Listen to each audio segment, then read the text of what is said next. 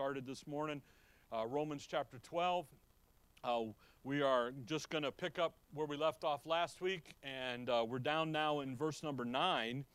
And uh, again, we're in this second area of our reasonable service, and it's our serving the, the church, the body of Christ. It's our serving one another. And uh, this area is really very, we're in the second half of it, if you will, from 9 to 16. And it is very straightforward.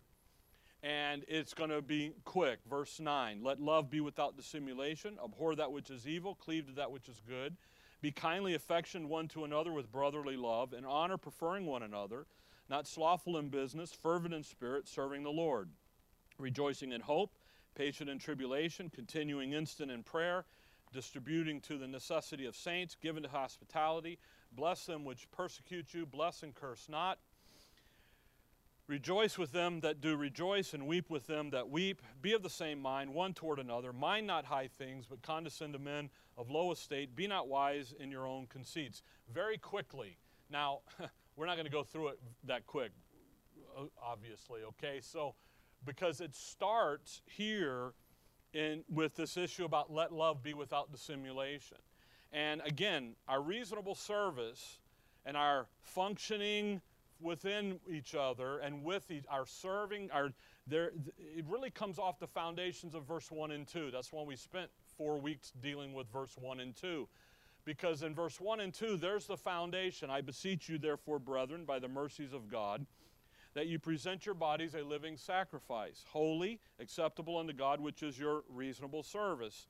And be not conformed to this world, but be transformed by the renewing of your mind, that you may prove what is that good, acceptable, and perfect will of God. And at this point in, in Romans, at this point in your edification process, you do not understand what the will of God is. Now, what is the will of God? He would have all men be saved and come to the knowledge of the truth. You are just justified and you've just learned your identity truths. So now what Paul's going to do in 12 and through 16 is he's going to deal with what the will of God is. And again, I know people use that good and acceptable and perfect and they say it's the three stages. No, it's not. That issue there we talked about good and that it, the will, doing the will of God is a good thing to do. Okay? Acceptable because it, it's good, it matches the plan, it matches the purpose, it matches our identity. Then by faith we accept it and do it. And its ultimate goal, the perfect there, is the issue of instilling maturity in the believer.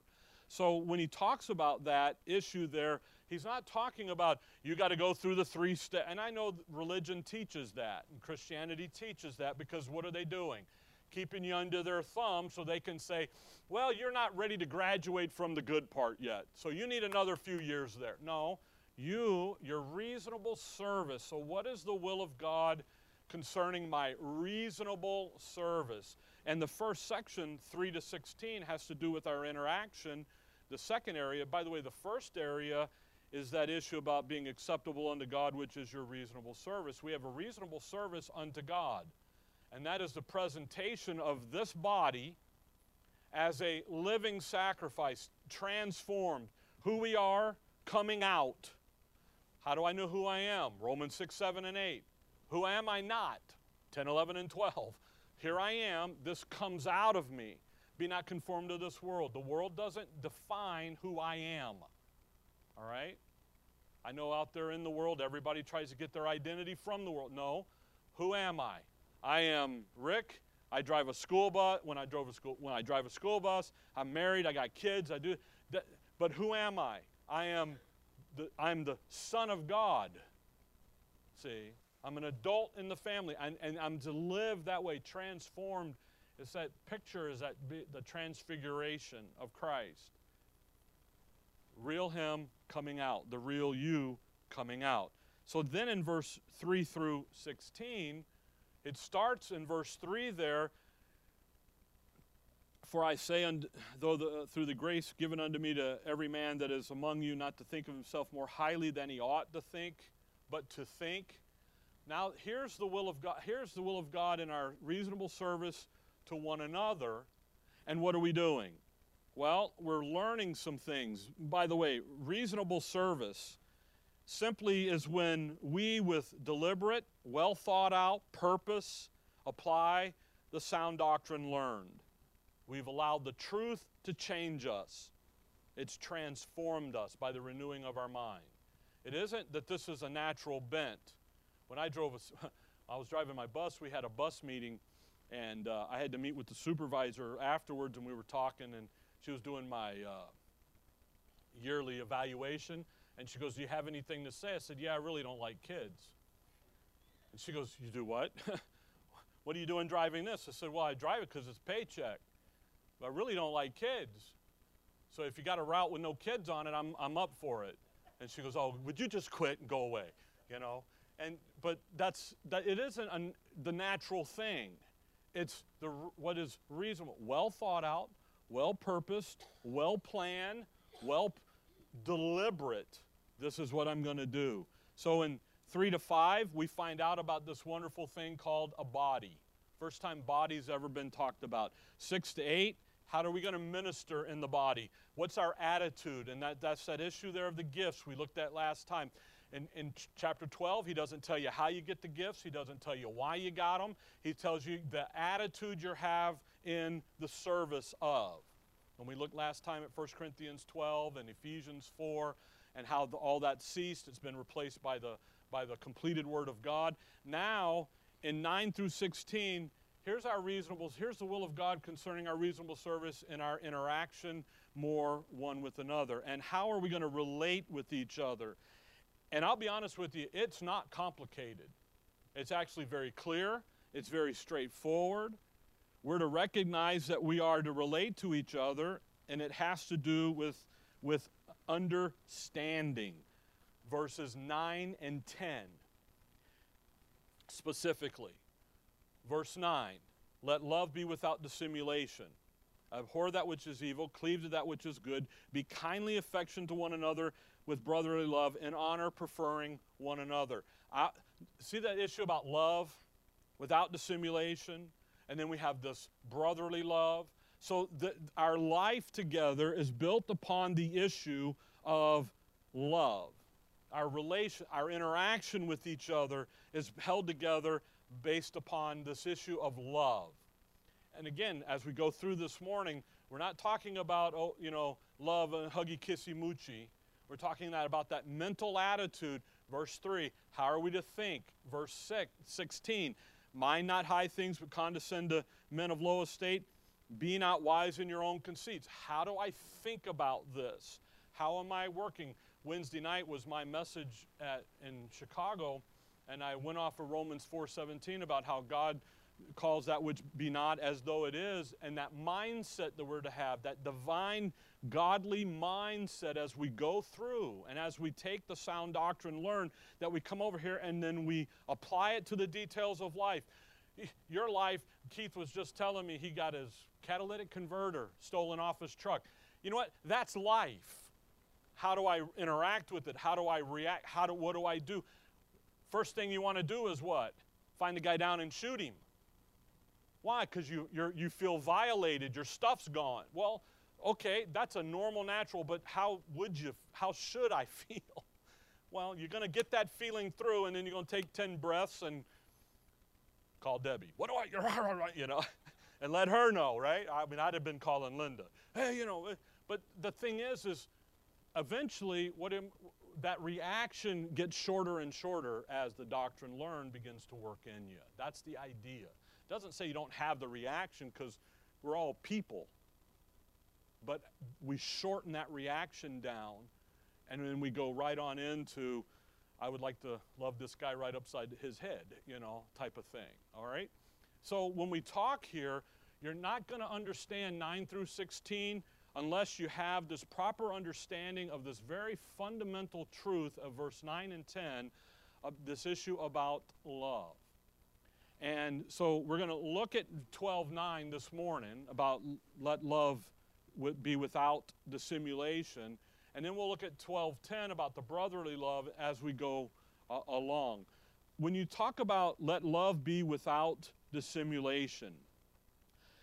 That word dissimulation uh, we usually you'll hear some you'll hear them say hypo- hypocrisy, a hypocrite. That is, it's to pretend, it's to disguise, it's not genuine, it's not the real thing. So let love be what? Without it. Now, I'll tell you right now, that means it can be what? With it. With the fakeness, with the hypocrisy. And we're not to have that. We're the challenge here, the type of love that we're to express is the type of genuine love. It is to be without dissimulation. We are to truly reflect, truly resemble, truly be all of that. And not love as but really described at, by the world. How does the world, how, worldly love is built on a performance based acceptance system, isn't it? As long as you're doing what I'm telling you to do and want you to do, then guess what?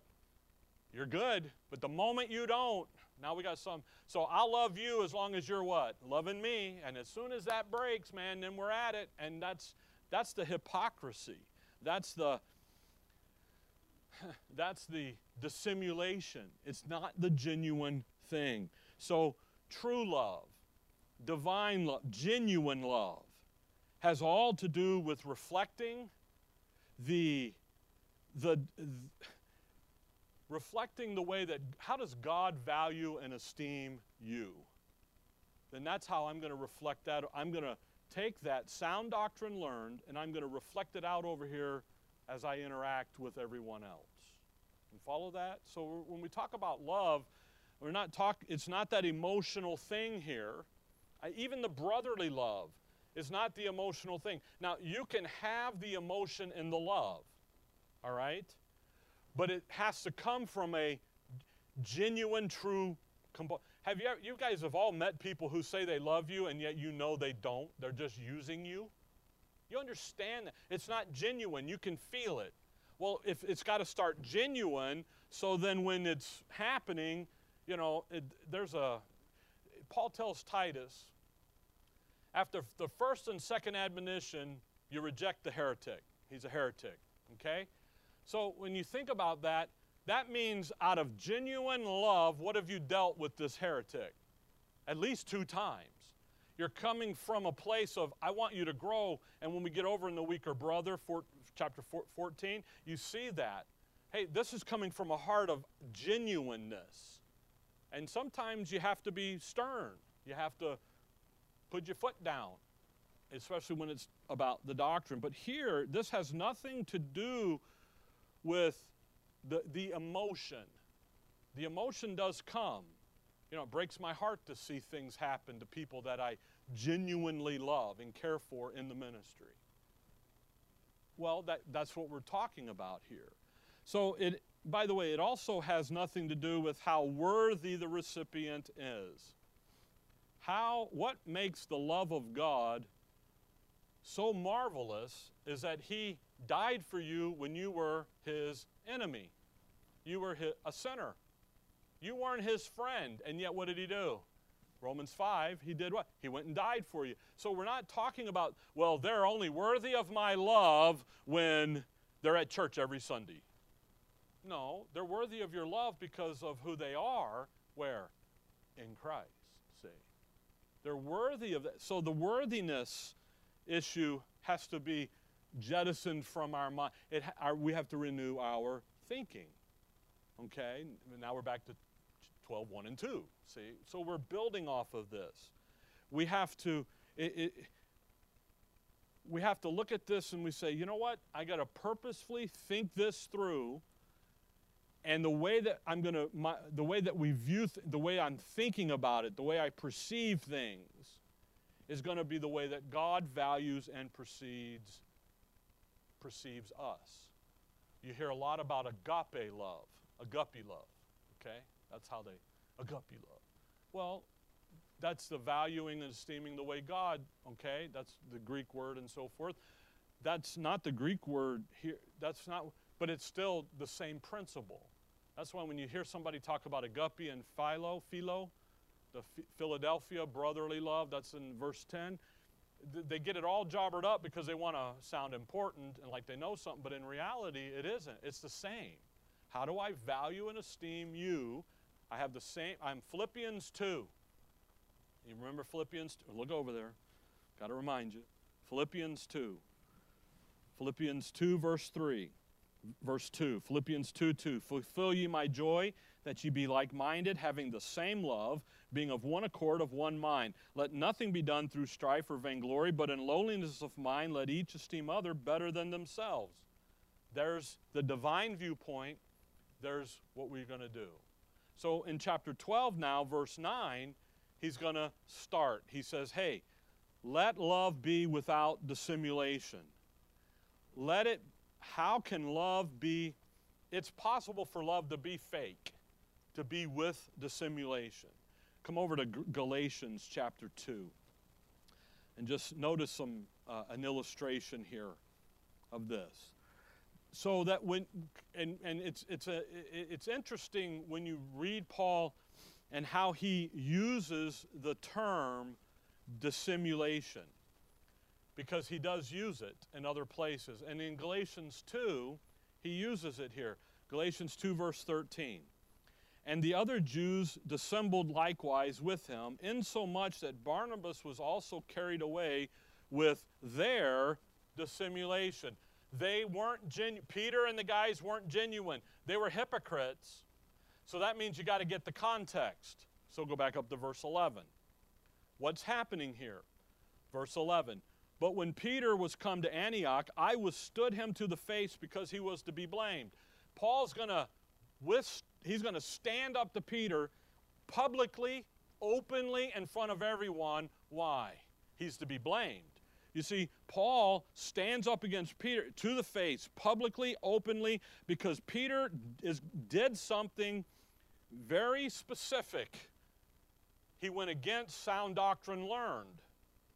And Paul put him in his place but he does it publicly, openly. He didn't pull Peter behind the closed door and say, hey, brother, you know, maybe you need to work. He did it boom and why? Because other people also were moved by Peter's activity. Verse 13, what happened? The other Jews with him, they got up too and left. What were they doing? Verse 12.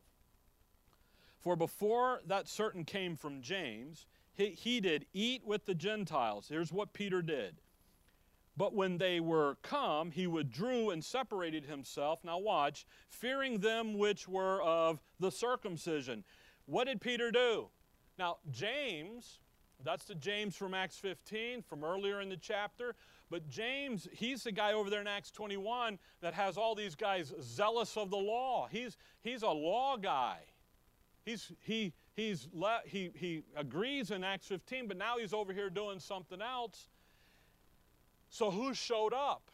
Look at verse 12. Before that certain came from James. Here comes the law keepers. They show, and in the law, the Gentile and the Jew don't sit together. See? James has kind of let the ball drop in keeping the dispensational distinctives going. But the thing is, is Peter sees. Notice for verse 12, for before that certain came Peter had come to understand that eating with the Gentiles was okay now. See that, okay? Peter had had direct revelation given to him by God in Acts 10 and 11 about don't you call unclean what I now call clean. I'm doing something. Go to Cornelius and you do that. But he also had the, the in, in, in information given to him by Paul at the meeting. Peter understood that the Gentiles were no longer unclean. They were acceptable, they were considered to be clean. That's the sound doctrine learned. He's there. And yet, what does he do? As soon as the religious crowd showed up, out of fear, which is what religion does, you know what they do? They intimidate you to fear. What did Peter do? He got up and moved away. So before the guys from James showed up, what did he do? No problem. He's sitting there. He has his BLT with extra bacon. You always get extra bacon.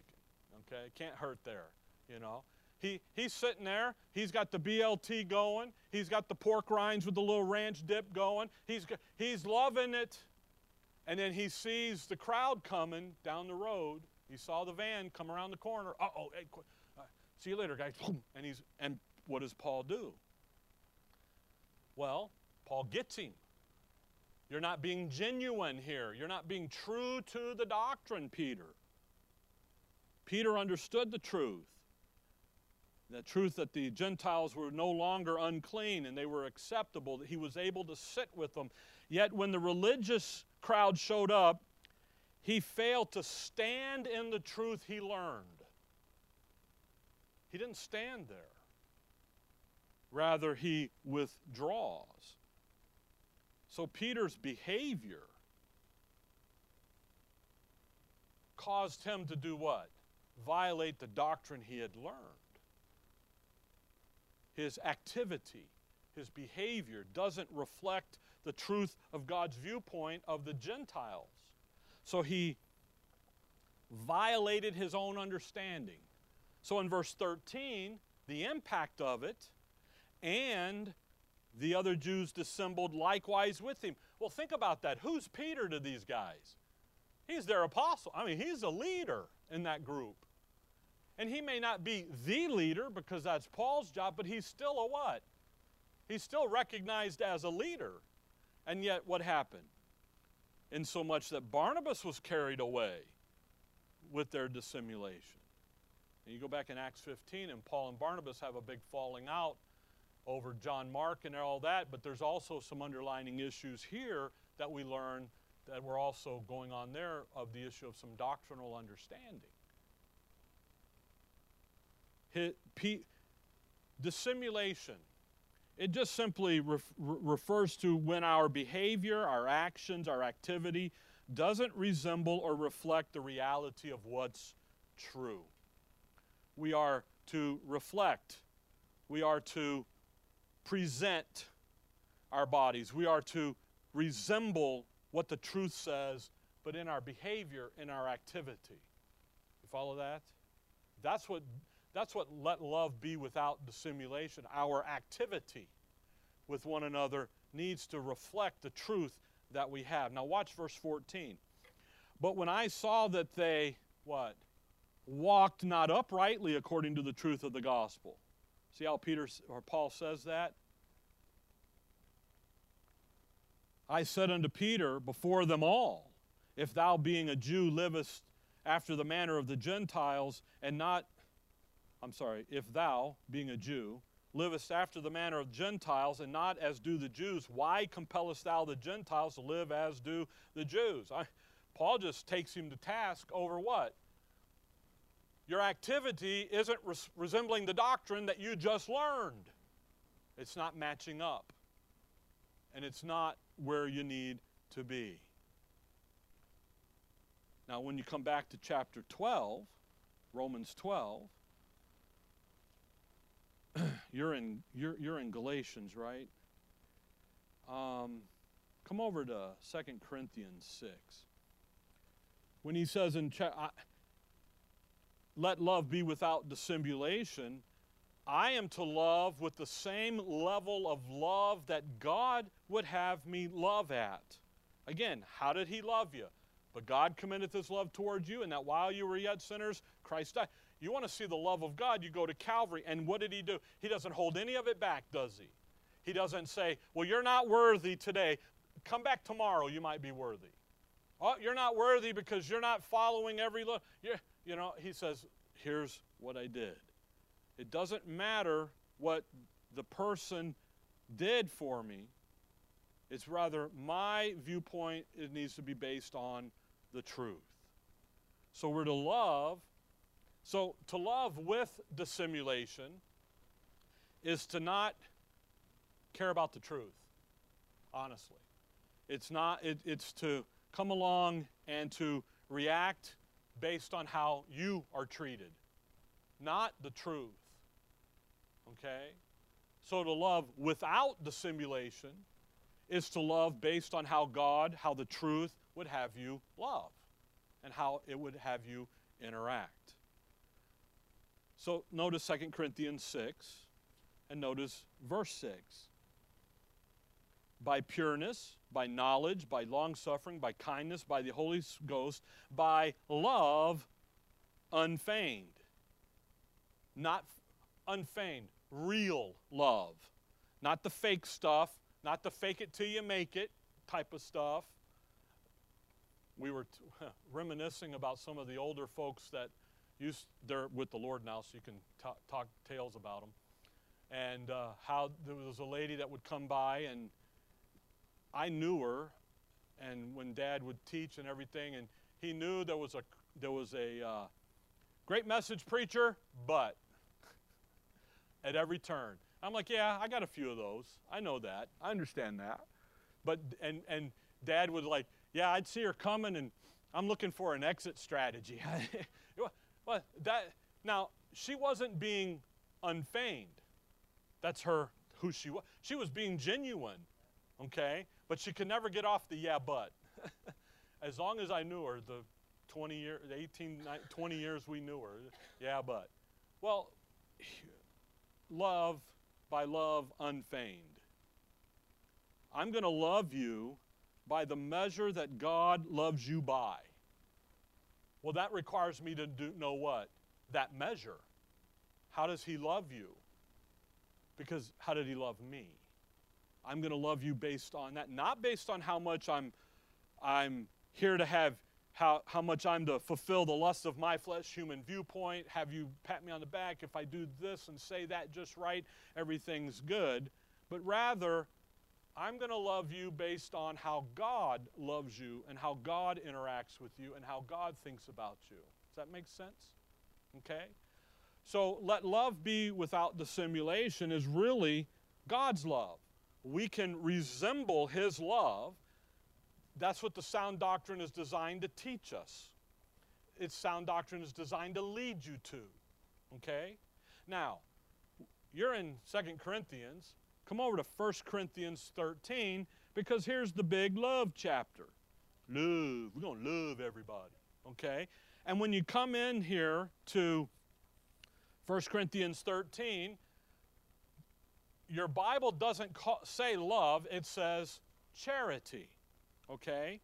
And I want to spend some time looking here at charity and looking at the issue of love. Because you, you got 1 Corinthians 13. Look real quick at Philippians 1. And just get this in your thinking here. And we'll come back to first uh, Philippians 1 in just a minute. But think about this in Philippians 1. Look at verse 9. Okay? Because in Scripture, love and charity are not interchangeable.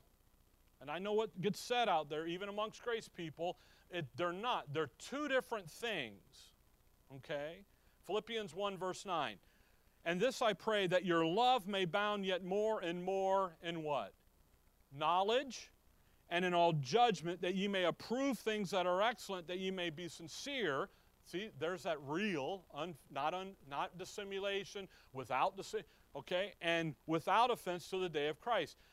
The end of verse 10 is you're the real deal all the way to the end. But notice it's love, that your love may abound in what?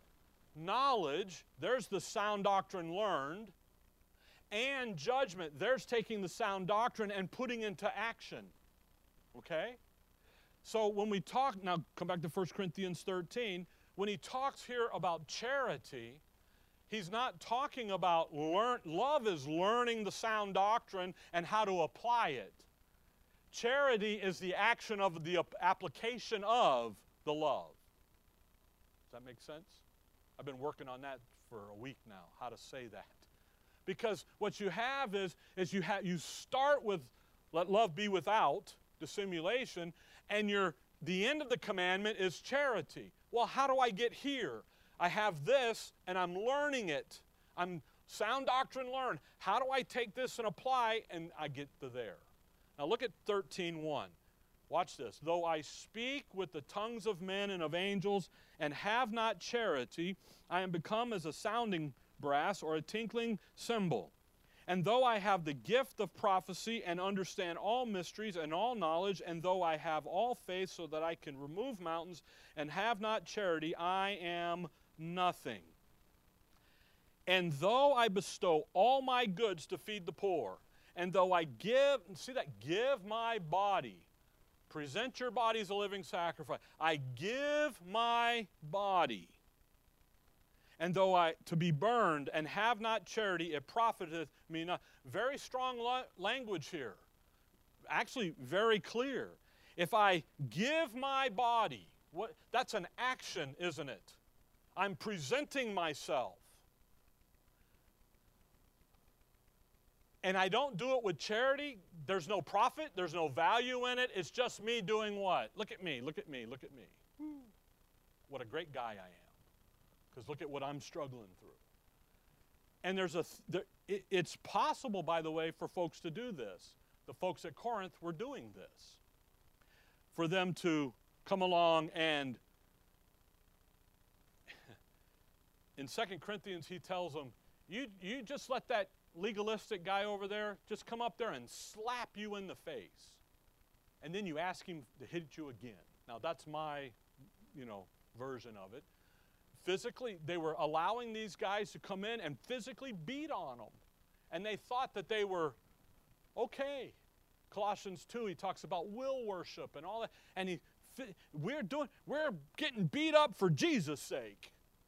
And it's like, no, that's not what charity is. It's not re- real love is learning the sound doctrine, how to apply it, and then the charity is going. When you think about charity, what do you usually think about? Red Cross, Salvation Army. What do those places do? I don't. I can't. Uh, the dictionary definition of charity is uh, something about being a benefactor or something, and I'm like, that doesn't sound. But what? Do, when we think about charity, what are they doing? Good. See. So what I'm going to go do. Charity is love in action. It's been described that way. Hey, this is what I'm doing, but I'm doing it not to get and gain. I'm doing it because I've come from a mindset over here of what the sound doctrine has taught me that I need to do that. That's why in Colossians it calls charity as the bond of perfectness, perfection. It's bound there. By the way, you don't just go to charity. If you do, you end up in human wisdom and human viewpoint and the operation of your flesh because what's driving the good is, is not divine viewpoint. You, you follow that? You got to have this over here first to get to charity. So, charity and love are two different things. Love is that mental attitude or the value system that measures uh, and, and takes the sound doctrine and gets it and, and it looks over and says, This is worthy because of this. Charity says, That is worthy. Now let's go do something. Okay? Now, I took a lot and to make it little and some, because, it, all right? But you got to, by, by the way, you got 1 Corinthians 13? Hold on to it there just for a moment. Run back there to Romans 12. Romans 12. Look at verse 10. Be kindly affectioned one to another with brotherly love. Notice, in honor, preferring one another, that's charity. Why do I prefer you over one another? In honor, preferring one another. Why? Because I've got my mental attitude adjusted properly, and now I'm walking this way to get to you there. So when you think about charity, I hold you in the high love, I sound doctrine, I hold you in the highest esteem. Now go back to 1 Corinthians 13. Okay? I hold you in the highest esteem. Charity says, I'm going to put my money where my mouth is. I'm here, I'm a helper of your joy. I'll put my money where my mouth is. I'm going to practice what I preach. That's what charity is. I'm going to take the mental attitude of valuing and esteeming you, the divine viewpoint, the mind of Christ, and then I'm going to put it to work. And I'm going to put it into action. And the action is going to be in your life. That's why, starting in verse 4, notice charity. See, that, so, that's an activity. Being kind, that's an activity. Envy, that's an activity. Charity vaunted not, is not puffed up, doesn't behave itself unseemly, seeketh not her own. It's, it's, it's all activity. Rejoice. That, those are activities that are to be driven by let love be without dissimulation. Abhor that which is evil. Cleave to that which is good. Uh, the issues of the brotherly love. I have a mental attitude that the sound doctrine has transformed my mind and given to me because you know what we are? We're all equal in the body. That was what verse 3 through 5 was all about. Many members, one, I'm talking about chapter 12, okay? Romans 12. Many members, and yet what are we? One body. We looked at that stuff in, in 1 Corinthians 12 last time about, or the time before, that, one of the times in the past, okay? You just figure it out. What, in, inferior con, uh, complex is not to be have. Superior complex is not to be. Why? We're all equal. You can't get very far without a hand if you're trying to do something, but you need, but the hand says, oh, I'm just hanging out here, you know. No, you're, you're important. You're one body. Many members, yet what are we? One. By the way, the many members, that is such a great thing about diversity. The world has a wicked view of what diversity is. Scripture diversity is Roman is 1 Corinthians 12.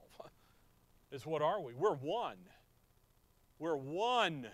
But yet what do we have?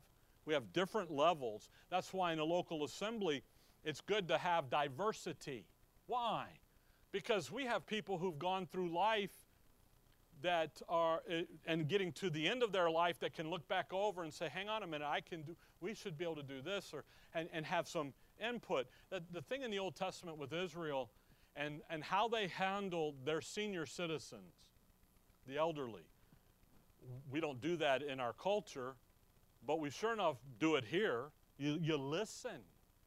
Why? Because they've been through life and they might not have been through life totally and completely in the in the sound doctrine, but they've still been through what? Life, you know? And when that happens and you sit and you, what is it? When E.F. Hutton speaks, everybody listens? Or when Charlie Schwab walks in? Okay, well, that's what you ought to have. Why? Because you value that. Why? Because God values that. I don't value that because you're such a great person or that you're my best friend and we're hanging out. I value because of, and that's where the love, the mental attitude, but then charity says, let's go to work. So when you come through here, that's why 1 Corinthians 13 again. Look at verse 13. And now abideth faith, hope, and charity. These three. The three marks, well, let's finish the verse. But the greatest of these is charity. Why is the greatest charity? By the way, that is not saying that faith and hope are of less value. Okay? You, you, you can never get to charity unless you have faith and hope. All right? They all work together in, in harmony. You can't have the one without the other. You know, thing one, thing two, thing three. You've seen those, okay? That, that's what it is because it takes faith, which is sustained by hope, and then charity steps in and causes you to get out of your comfort zone and activate that work of faith, the Word of God empowering your life because you believe it. Then it moves into that patience of hope, a life sustained by hope that we have in Christ. And then that produces a, in Thessalonians, it's called a labor of love. There's the charity. That's a life motivated by gratitude for what he's done for us. And so it gets you out of your comfort zone and it activates that work of faith that's that's you've been building up inside of you. You know, you, you read, you study, you read three chapters a day, you study, you, you come, you're here, I thank the Lord for you. And yet, charity just says you take all of that and now let's go to work. You can't do charity unless you have this over here on board as well. So, the greatest of it, see, isn't a situation of, of well, it's, it's bigger and better than faith. And, and I know people take that. We've had folks that here that left, and their reason for leaving is because we were not very charitable. And my comment was, well, you're standing on some very weak faith then. because you got to have that ground. Come on over to 1 Timothy chapter 1. So charity is to put on display for all to see what faith and hope are trying to accomplish in your life. What's it look in my life? You come to my house, it's a little this way. You go to, uh, I mean, I think about it, you go to other folks' house, what is it? It's completely different, you know? In my house, the logical thing for the silverware is to be right there. In your house, it's over there in the cupboard, and you're like, what's it doing over there? I was just at mom and dad's, and I'm walking through the kitchen, and I'm like, all right, mom, where's your, where's your cups? Because they used to be in that cupboard, and they're not there anymore. Now they're over here. Why are they over here? I, she goes, you know what? I really don't know why they're over there, but they are, you know. And I'm like, okay, you know. I, I ha- why? We all we all have different life, and yet what do we have? Faith and hope and charity. 1 Timothy 1 and verse number 5. Now, the end of the commandment is, okay? So, what's the commandment? Verse 3. I besought thee to abide still at Ephesus when I went into Macedonia, that thou mightest charge some. Here's the commandment that they teach no other doctrine, neither giving heed to fables or endless genealogies which ministers questions, rather than godly edifying, which is in faith, what? So do. Now, the end of the commandment is charity out of a pure heart, out of a good conscience, and out of faith, and there's our word again, unfeigned dissimulation. Notice that. What is the end of the commandment? It's charity. But before you get to the end, what's the charge? Don't teach any other doctrine. Don't give in to the fables and the endless genealogies, religion. Stay with the sound doctrine learned. Godly edification. You're learning the doctrine. And what's the, eh, what's the end goal? The end goal is that issue of having a life that's demonstrating, putting on view for all to see the sound doctrine that we've learned. Pure heart, I love that. Pure, pure, pure heart, singleness of mind, singleness of desire, singleness of push. Paul says it in Philippians. He says, I, I want to just know him more and more and more and more and more. I count everything in my past as lost and burned up and dung, and, but I want to know Him more. I want to know the resurrection. I want to know the, His righteousness. I want His righteousness to be my righteousness.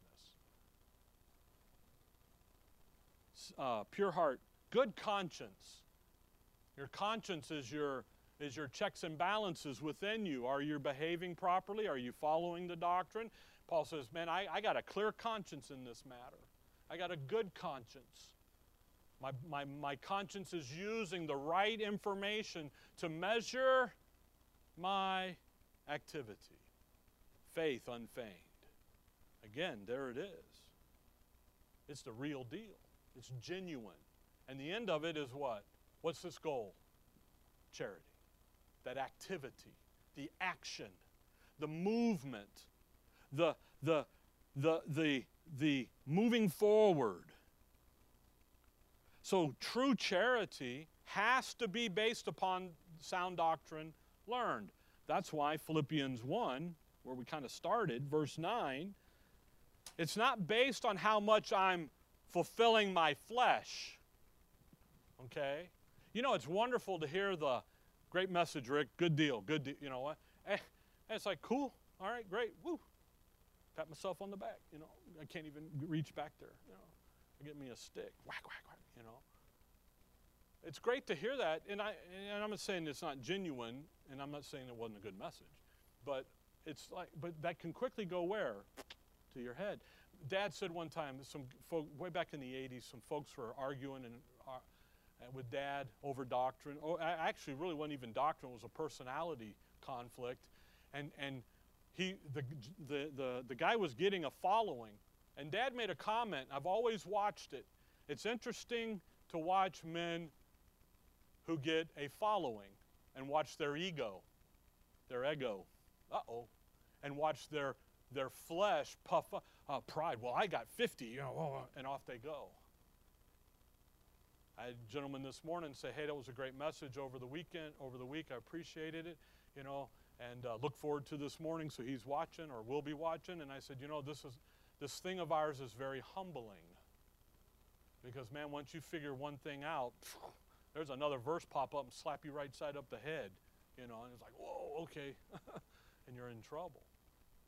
Why? Because Philippians 1 9, let your love be that your that uh, I pray that your love may abound yet more and more in knowledge and in all judgment. Love without dissimulation is resembling God's love. And we can resemble his love because of the that's what the sound doctrine is designed to teach us. It's designed to teach us love, the mental attitudes. Come over to 1 Thessalonians chapter 4. When, when we learn that, now we can go out and we can put it into action. We can take it, we can apply it in our life, and now as we go and deal with one another, what can we have with each other? Charity. But it starts with an understanding of sound doctrine learned. It doesn't just, it's putting the cart, cart before the horse. And the horse don't even know how to pull the cart yet. No, you got to do what? You got to train the horse, right? You got to train you. You're the horse. I'm the horse. I didn't say cow. I said horse. And so that's what we're doing. Look at 1 Thessalonians 4. Look at verse 9. Watch Paul. But as touching brotherly love, ye need not that I write anything unto you. For ye yourselves are taught of God to what? Love one another. Again, notice, taught. Paul's assuming, I mean, Paul's been teaching the Thessalonians Romans doctrine. He's not, Romans doctrine, he writes it, it's late in Acts. He's been teaching it since day one, and yet what does he say? You guys have been, again, taught of God. By the way, taught of who? Taught of God. Well, God didn't speak to the Thessalonians, I need you to love everybody. No, he, taught to, he talked to the Thessalonians through who? Through Paul. That's what Ephesians 3 says. I received it, and then the holy apostles and prophets get it by the Spirit. I get it, I write it down, the Spirit uses the word, the word written, and everybody gets it. So who, who's really been teaching them? Paul has, but, who, but it's taught of God. See, they've been taught, they take the sound doctrine, they renew their minds, they come over here and they apply it to the details of life. And you know what that produces? It produces a love without dissimulation. Come back to Philippians. I guess we won't get into 10 today. We'll get it next time. Look at Philippians 2. Philippians 2. So that's so as we begin to interact each other in Romans 12, and as he's going to now hit these quick points, it's based upon the issue of brotherly love. Let love be without dissimulation. Okay? It's based upon taking the sound doctrine learned of the 11 chapters, learning it, putting it into my inner man, and then taking it and applying it to in this case, in Romans 12, 3 to 16, each other. Now we're going to take it in 17 to the end and we're going to apply it to the lost. Then we're going to take the same sound doctrine learned and we're going to apply it to the government, Romans 13, 1. See? Then we're going to go over and apply it to the weaker brother. So it's the same doc, the doctrine ain't changed. See? Now it's here's how we're going to apply it here, here's how we're going to apply it here, Here's how it's going to look like here. And by the way, this is the will of God for you. You do this, you do that, and you do that. Okay? okay? Now look at Philippians 2. Just a little bit more here, just for the sake of just a little bit more. And we got five minutes. So if there, there, if there be therefore any consolation in Christ, if any comfort of love, if any fellowship of the Spirit, if any bowels and mercy, bowels, that deep seated area that's at the very core of your inner man, the bowels of the building, down deep. What's usually down deep at the bowels of the building? The foundation, your very foundation. I can remember when I lived in Southern California, they had that big Northridge earthquake. And then they came in and changed some of the zoning, and they had to put the buildings on those rollers. And they had they went in and I actually did work on this the uh, police department. The police department that's that big tall building I think downtown. I can't ever remember. It's been so long ago. I put all that out of my mind. It was a rough part of my life. But we were down in there, and we had to help them jack the building up so they could get and then get the big rollers down and I was driving the dump trucks and stuff and helping them do all that. And you know? They, they had to get, and the guy kept saying, now down in the bowels. And everybody's like, bowels. And none of these guys knew what that, but what is it? The foundation. Fulfill ye my joy. Verse 2. That ye be like minded. See that? Fulfill ye my joy. That ye be like minded, having the same love, being of one accord, of one mind. See, see that that issue there about one mind and, and, the, and the, the joy. Let nothing be done through strife or vainglory, but in lowliness of mind let each esteem other better than themselves. You know, that's hard to do. This is hard. By nature, you don't do this. By nature, you're ready to be Keith when he finds out they took his stuff. That's your nature. This stuff's hard. Why? Because by nature, it's not natural. It's not natural to look at that lost guy and say, you know what, I'm going to love you right up to the fifth. no, you look at him and say, I'm going to love you like Christ loved you and he died for you and you need to hear the gospel. And oh, by the way, the police are on their way because you stole my stuff. but give them the gospel first and then tell them, no, I'm, you figure it out, you know. Give with one hand and take with, i don't know I, it's funny to me. I think about that's it's just because that's what needs to happen. They need to be accountable for their activity especially illegal activity. Anyway verse 4 look not every man on his own things but every man also on the things of others. And again that's not a natural thing. You have to learn to do this. You have to learn to let love be without dissimulation you have to take the sound doctrine that you've learned, Romans 1 to 12, 1 to 11, and you uh, put it, and then you come over and you do it. Verse 5, let this mind be in you which was also in Christ Jesus. We have to let we have to think this way. And we have to let this way of thinking be what's demonstrated, what's reflected in our thinking. And come back to Romans 12, it's a choice that you're going to make. And that's where verses 1 and 2 come in. He says, I beseech you, therefore, brethren, by the what? The mercies of. I want you to do this based upon sound doctrine learned. And you know what you have to do? You have to make a decision to do that and to have that be the dominating thought pattern in your life. So, as we start 9 to 16, let love be without dissimulation.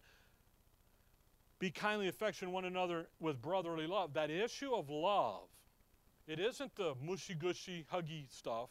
That's in the brotherly thing. And by the way, you can have that. There's nothing wrong with it, but don't call it something that it's not. Okay? I would hug everybody. I, I love all of you guys. Affectionately, deeply, emotionally, I'm invested. You're okay. But at the same time, if you get out of whack, then what? Uh, get out of whack. Get out of line. I'm going to whack you. No. you get out of line. What needs to come by love? Come up and say, "Hey, look, this, here's the doctrine that you're not doing, and you need to do." That's the reproof and the correction. Okay. Now we're going to pick up in verse 10 next time. Move down through. By the way, the end of verse 9 abhor that which is evil, cleave to that which is good. That's one of those little duh things. But you know what? We don't do that, do we? We usually, we by nature tend to drift to the evil. Okay? And he's like, don't do that. Let's drift to the good. By the way, what would be the good? Let love be without dissimulation. Verse 1 and 2 would be the good thing to do. Okay? All right, now we didn't look at Ephesians 5 and walking in love and all that. You can look at that on our own. We'll look at it in the future, I'm sure. Okay? But just know here, this little end of this section starts with that proper mental attitude towards other members because you got to have it. Because they're going to mess up, they're going to fall apart, they're going to let you down, and yet you've got to stay the course. Okay? All right. Dearly Father, we thank you for the morning, Lord. We thank you for your word. Thank you for the folks that are here and their willingness to, to be instructed and to come and to listen and to learn. In your name we pray. Amen.